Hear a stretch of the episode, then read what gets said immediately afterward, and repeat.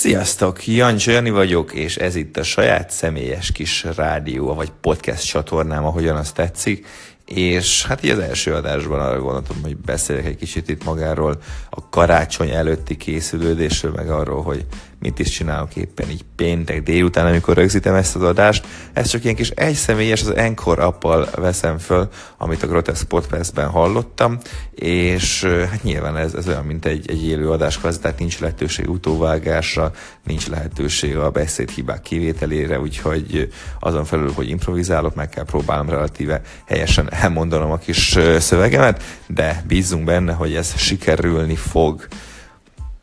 Hát délelőtt megvolt így egy jó nagy vásárlós kör. Egyrészt vásároltam pár szükséges cuccot még a karácsony előtt, név szerint villogó színes karácsonyfejűt, ugye ez a multifunkciós verzió, vettem egy cupcake színű broméliát, amihez oda volt írva, hogy tápoldatot kéne bele tenni, amikor nő, csak azt nem tudni, mikor nő. Aztán vettem még egy zuhanyfert, mert az előző kettem, hogy vettem, az annyira víztakarékos volt, hogy a víz is alig-alig akart belőle jönni. Vettem kis kaktuszt, aminek a fején Mikulás sapka van, valamint két szemmel is rendelkezik, és ez nem olyan creepy élőben, mint ami ennek most ez hangzik. Azután vettem mindenféle kaját a hétvégére, és azt hiszem ennyi. Ja igen, meg hát voltam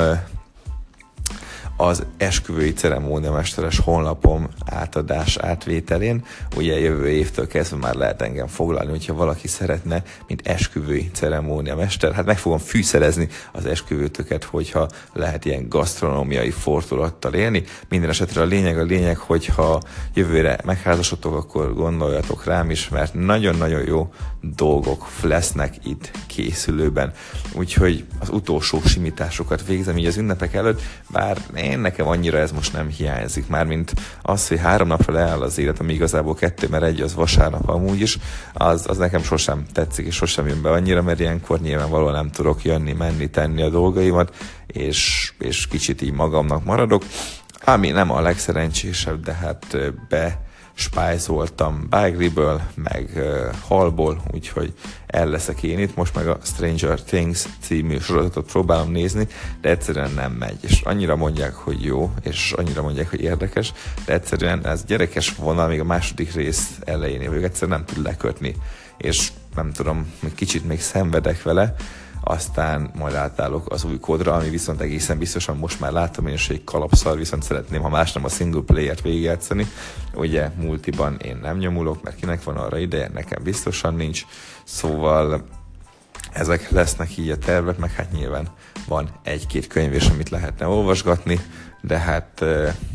azért ennyire sok időm szerintem nem lesz, megpróbálok majd a pihenésre koncentrálni, főleg úgy, hogy holnap este meg két olyan rendezvényen is meg kell, illetve illik jelennem, aminek egyének már hagyománya van, hogy volt gimis osztálytársaimmal összegyűlünk, és hát 23-án egy fájdalom csillapító előívással próbáljuk a karácsony szellemét, ha nem is elűzni, de egy kicsi megpuhítani, másrésztről pedig a bamba marhásokkal lesz egy ilyen kis összejövetel, ahol szintén tiszteletem teszem, úgyhogy azt mondom, hogy kastal a vista, másrésztről pedig eh, most megpróbálom ezt a anyagot kipublikálni, és eh, hát kommentben, ha tetszik, akkor írjátok meg, hogy miről legyen még szó. Ugye maximum 5 perces lehet egy ilyen szegmens, gondolkozom azon, hogy régi podcastes cimboráimat nézzünk Kálózi Tomit, vagy Deinót szépen behívjam, és velük is beszélgessek egyet-egyet, és hát megnézzük, hogy ilyen relatíve fájdalommentes módon érdemes, vagy lehet-e 2017 végén, 2018 elején podcastet csinálni, és az érdemest egyenlővé tenném azt, hogy bárki is hallgatja-e, bárkit is érdekel-e az én kis monológom, amit itt most előadok, szóval Hát eh, nem tudom, ratingeljétek ötösre, ha tetszett, lájkoljátok, aztán dumáljuk meg, hogy milyen témákat szeretnétek, hogyha feldobnék, milyen témákról beszéljünk, aztán vagy összejön, vagy nem, de itt legalább nem kell XML fájlokkal baszódni. Na jó van, szevasztok!